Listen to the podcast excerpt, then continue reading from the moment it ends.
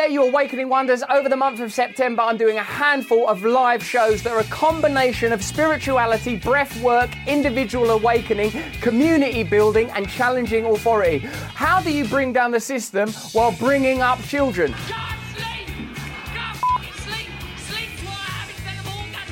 How do you try to bring down Bear Grylls while you're on Running Wild with Bear Grylls and Bear Grylls is much better at that stuff than you? How do we find new ways of challenging authority while trying to live normal lives? So I'll be doing stand up, breath work, meditation, as well as conducting polls and votes because I believe democracy works. Are you happy with your current government? No with you live in theatres like Hayes on the 12th of September. That's a little intimate London gig. I'm at Wembley Park Theatre on the 16th of September, Windsor on the 19th of September, Plymouth on the 22nd, and Wolverhampton on the 28th. To get tickets, go to russellbrand.com forward slash live. That's russellbrand.com forward slash live. The link is in the description. Stay free. Hello there, you awakening wonders. Thanks for joining me on our mutual voyage to truth and freedom. Together, we can create new systems, new communities. We can analyze these extraordinary times together independently. Uh, those of you watching us from the United States of America, take this opportunity to reflect honorably with you on the, the lives of those lost on September the 11th, in particular, as someone who behaved so astonishingly at the time, because I was a crazy young man back then. Um, some of you will be aware of my mad behavior on MTV way back in those days. And now I'm able to share with you in acknowledging the horror of those events and actually look at them from a new perspective how it changed history, how it altered our perception of the world, how it was utilized, how the Patriot Act was mobilized, how the war in Iraq came about as a result of those tragic events.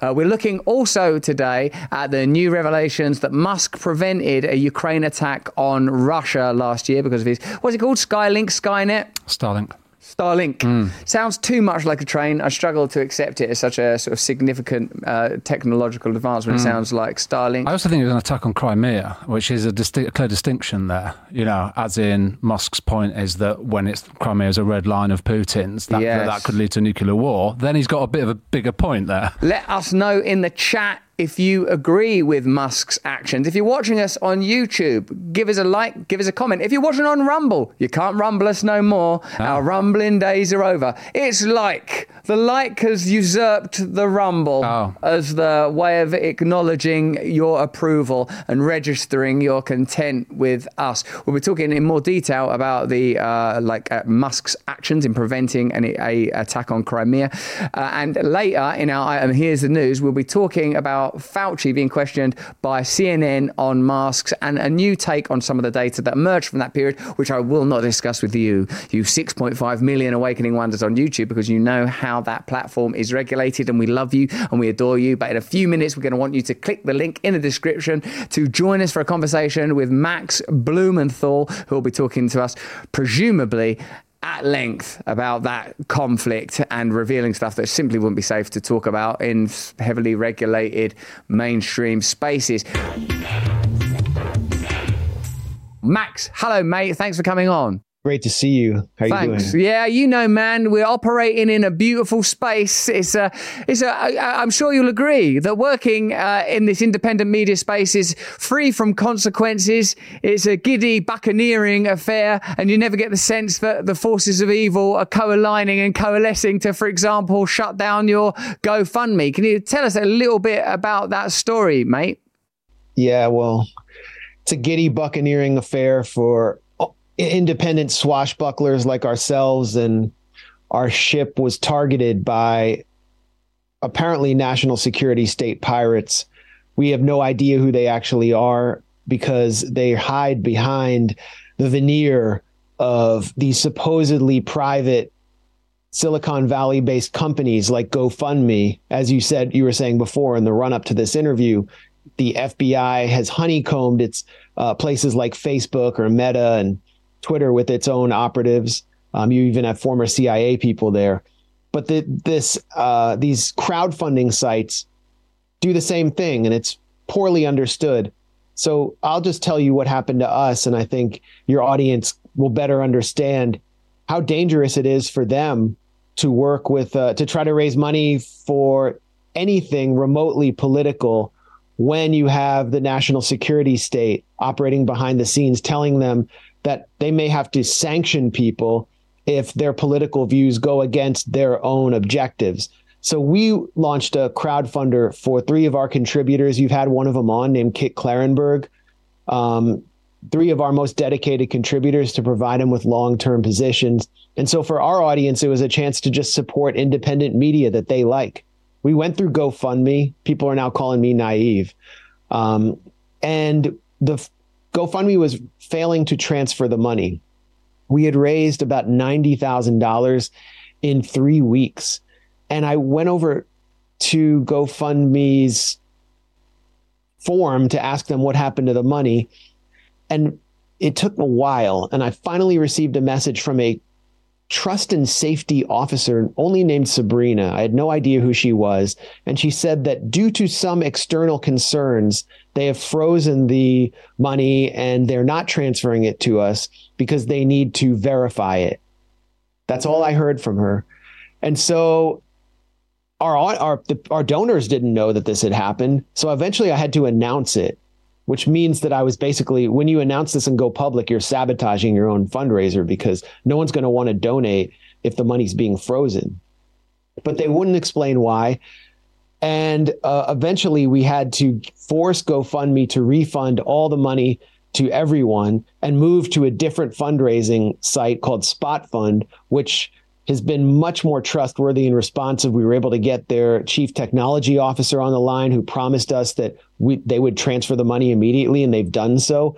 But with GoFundMe, it's obvious that they're working hand in glove with the national security state and applying financial sanctions on outlets and causes that threaten the imperatives of the powers that be. And I'll point directly to the Canadian truckers, the Freedom Convoy. You know what happened there back in uh, early 2022, GoFundMe froze their $10 million that they had raised, 10 million US dollars they'd raised, and then announced that they were transferring it to quote unquote established charities. So they were stealing the money from donors to the Canadian truckers protesting Justin Trudeau and the Liberal government's vaccine mandates and the lockdowns and just giving it to charities of their choosing.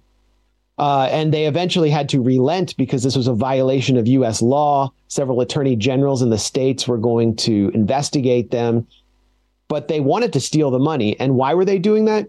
Because that liberal government of Justin Trudeau and Chrystia Freeland had declared emergency law in Canada, had told GoFundMe to do that, and they were telling the banks to to basically take people's money who were donating to this because the protest was threatening their policy.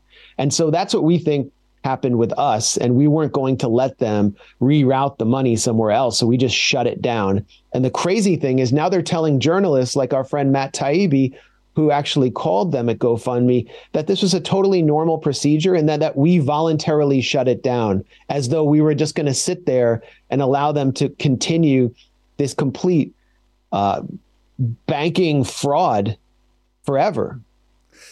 It's astonishing you know, in our like lead story, we're talking about the uh, uh, the relationship between Elon Musk and the American government, and how Elon Musk is able to intervene in the military imperatives of the, you know, in this case, the Ukraine. Or you know, I know your your views on that on that war are sort of pretty um, have been pretty well and widely expressed.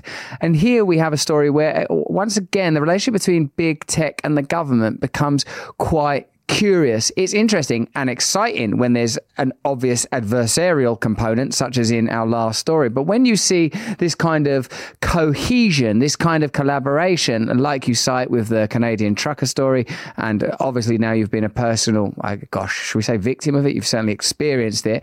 It makes you realize that ultimately what we're sliding towards are more and more normalized, centralized, authoritarian models, centralized currency, ability to close down. We're hearing more and more stories about the intervention in people's financial affairs. It's what it's something that's becoming more prevalent, and I'm not surprised that you're a prominent and high-profile organization to be subject to that kind of obvious corruption. And uh, does it? Uh, what does it make you feel about the future of the Grayzone and your ability to report independently, for example, on the ongoing conflict between Ukraine and Russia? Does it make you feel that you are being persecuted? Does it make you feel that it's kind of a threat, or do you think that in this sort of new space, everything is sort of sanitized, technocratic? Uh, I mean that sort of literally, and and, and yet a, a digital tyranny kind of pervades invisibly like a sort of a binary gas where there's no sort of baddie to locate, but just an ideal that can be conveyed and a new type of oppression with, without clear villains, you know? Yeah, exactly. Uh, I interviewed an author and satirist who's based in Germany, who's American, named C.J. Hopkins, who you might know. He did a book called The New Normal Reich, uh, which is just a send up of the COVIDian regime that prevailed in Germany, across Europe, and across the West and his book cover features uh, it's a play on William Shirer's The Rise and the Fall of the Third Reich. It features a, a swastika embedded within a, a, mask. And for that book cover, Germany, the a German court has found him guilty of glorifying a National Socialist organization and sentenced him to 60 days in prison or $4,000 fine. And the way I mean, he's facing kind of a jackboot in the face, the hard censorship. Germany doesn't really have freedom of speech, although it pretends to be a liberal democracy. But what we're facing in the US, which has a First Amendment, is kind of the national security state, which we never elected, a bunch of faceless individuals who are able to meddle in elections across the world, including in our own, meddle in politics, is this uh, kind of soft totalitarian model. Uh, Sheldon Wolin, the late sociologist, called it inverted totalitarianism, where liberal democracy is used as cover uh, for a more authoritarian project, and you can get quietly shadow banned from behind the scenes and by some operative in an air conditioned office and disappeared or suppressed or censored without having any recourse or due process because it's being done ostensibly through a private corporation which just is saying hey we're just enforcing our terms of service. And so that's in, that's an insidious it's dangerous. It's deeply anti democratic. And the public, whether it's us or anyone else who's been censored financially, uh, like our friends at Mint Press News or Consortium News, they never know who actually pulled the trigger and censored them. So who who's responsible for this? Was it the US government? Or could it have been the Ukrainian government? Because we know for a fact, because of the Twitter file that my colleague Aaron Mate obtained, that the Ukrainian security services, known as SBU, called the FBI, sent them messages with uh, uh, containing a list of Twitter accounts they wanted banned, and the FBI went to Twitter and told them to ban these accounts. And these accounts included Americans and Canadians like Aaron Mate, and it was solely on the basis of their political views that they were disrupting the official narrative that Ukraine was just fighting this glorious war for democracy. And Twitter, this is in the pre-Elon regime, actually refused because they it was too extreme for them to just ban Americans and Canadians on the basis of uh, foreign government telling them to do so. But who who told GoFundMe to do that? Who were these external concerns? Was it the Ukrainian government? Was it the British government, which uh, detained and interrogated our contributor, British citizen Kit Klarenberg? I know you've interviewed him about that. Or was it the US government? We will probably never know. And so we are existing in this inverted totalitarian model behind the guise of liberal liberal democracy, where most of the public still believes that they have due process and free speech.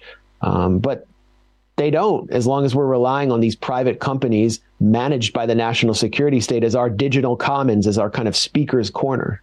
God, man, there's so many points I want to pick up on there.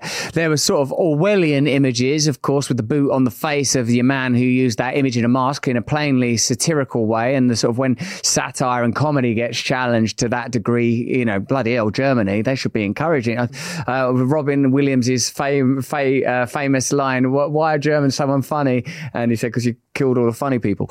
Uh, like, a, like, a, uh, but I'm also minded of Huxley, uh, like in the sort of sanitized communist version of tyranny, this inverted tyranny that you describe, as well as well as well as the kind of Kafka-esque idea, which I'm sure, I guess, was a, more of a critique of Stasi style, Soviet style, communist oppression, bureaucracies that were masked and uh, uh, uh oddly diaphanous and impossible to locate. This now seems to have migrated to our, our countries, the United States, uh, the UK, as well as when you were talking about this uh, inverted tyranny. I'm sort of minded of a, a, moment in my conversation with Sam Harris last week. It was a point that the great philosopher and friend of the show, actually, Brad Evans, first made, I believe, that we've been sort of trained to regard jihadist violence or certain type of violence as extreme. And of course, you know, I'm not sort of obviously endorsing any type of violence, but like he made the point that he imagined jihadis to be in ecstatic states and sort of that for him made the violence all the more uh, nefarious.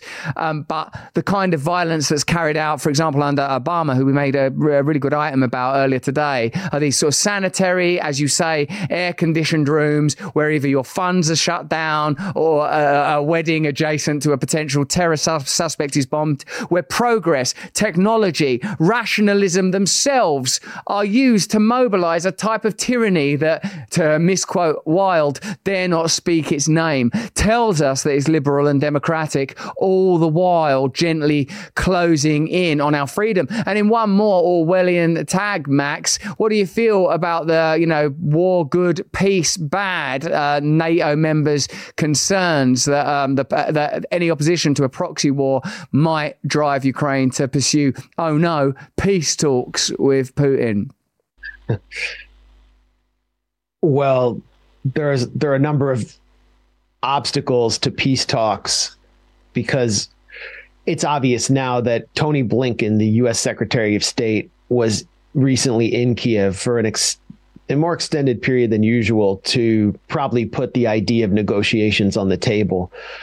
Um, and this is because of the colossal failure of the Ukrainian counteroffensive, which the U.S. has been heavily involved in. Um, they failed to capture any real territory. They're supposed to cut off the land bridge between Russia and Crimea. It's not it's not going to happen and soon there's going to be rain in the eastern regions these eastern plains of the Donbass region and it's going to be impossible to get armor through there. So it was a total failure. Why why can't they negotiate? Number 1, why should Russia negotiate at this point when the West has just stabbed them it just completely cut off the possibility of negotiations and sabotage negotiations at every turn, leading to this proxy war. Uh, back in April 2022, the U.S. canceled negotiations between Zelensky and the Kremlin and said, keep fighting.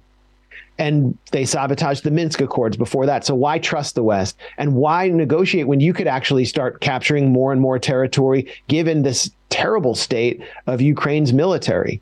um, and the hundreds of thousands of casualties they've suffered, um, they're, they're, they're, they don't have much left apparently. So there's there's that factor. Then there's the factor of like Tony Blinken himself. This guy has major skin in the game when it comes to continuing this war. He founded a firm called West Exec Advisors, which finesses contracts for the arms industry and big tech through the Pentagon and the State Department. Him and his former colleagues from the Obama administration got together and started this firm to basically profit off their connections with the major winners of the Ukraine proxy war Raytheon, Lockheed Martin, Palantir, all the Beltway bandits, as we call them here in Washington. And so if Tony Blinken leaves government, he could make a lot of money off of this war as long as it's still continuing. Um, and that could be either through a kind of frozen conflict where Ukraine is transformed into what Zelensky has called a big Israel, and it's just constantly at war with Russia, and its entire society is securitized and mobilized. The tech industry will love that as well because everyone's going to be under surveillance, uh, you know, drones and cameras everywhere. Uh, and so you know the, you have all these people who why would they want to end this conflict? It's doing they're they're the real winners of this war. And then finally you have the, the ideological investment just the hatred of russia that prevails particularly among the democratic party foreign policy elite but also within the republican party. The idea that we just can't lose this war and that this is about democracy. Um, so there are all these obstacles to negotiations, but obviously the war isn't going. There's no progress for Ukraine in this war. They they should have negotiated over a year ago, but they've been drunk off of these delusional fantasies spun out of Washington that they can somehow win when victory's never even defined. Oh man, those are the kind of home truths that you do not want being funded under any circumstances. Do avoid going to spot dot fund forward slash defend the Grayzone again and donating to Max Blumenthal's incredible endeavors there at the Grayzone. We'll post the link in the description. Now they've got to do it all over again precisely because the news they convey is a threat to mainstream narratives. And look what happens. Astonishing, astonishing the price you pay for telling the truth. Max, that's uh, exceptional. Thank you so much for that. Um, uh, we're always grateful to spend some time with you. Thanks for your contributions. I'm going to make a donation myself. It's a GoFundMe, right? Couple of hundred pounds. Guy, just give it to someone. Give it to someone you, you think I'd like. I don't know what I want. I'm an idiot. You decide for me who I should support. Well, none of it's going to me. Not one dollar is going to me. It's going to the three of our bravest, most dedicated contributors. Wyatt Reed, right now, our managing editor, he is in the Donbass region. He's in the conflict zone right now, and he's been cut off from Venmo and PayPal for his reporting. He's basically financially sanctioned. It's going to Kit Klarenberg, who you've interviewed before, and his bombshell expose on 9 11, which it is 9 11 today, on how the CIA actually recruited two of the hijackers, completely factual report based on public court documents, recruited two of the hijackers and then refused to tell the FBI about their plot as it developed.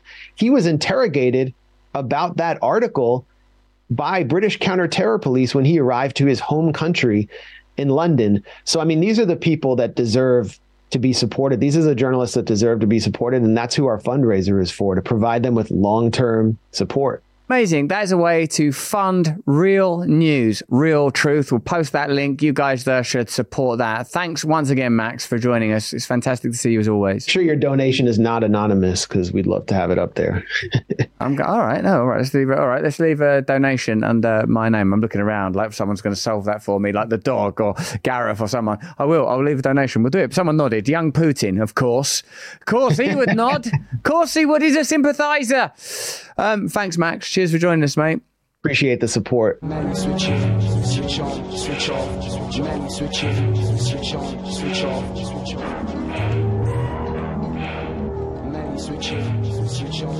on,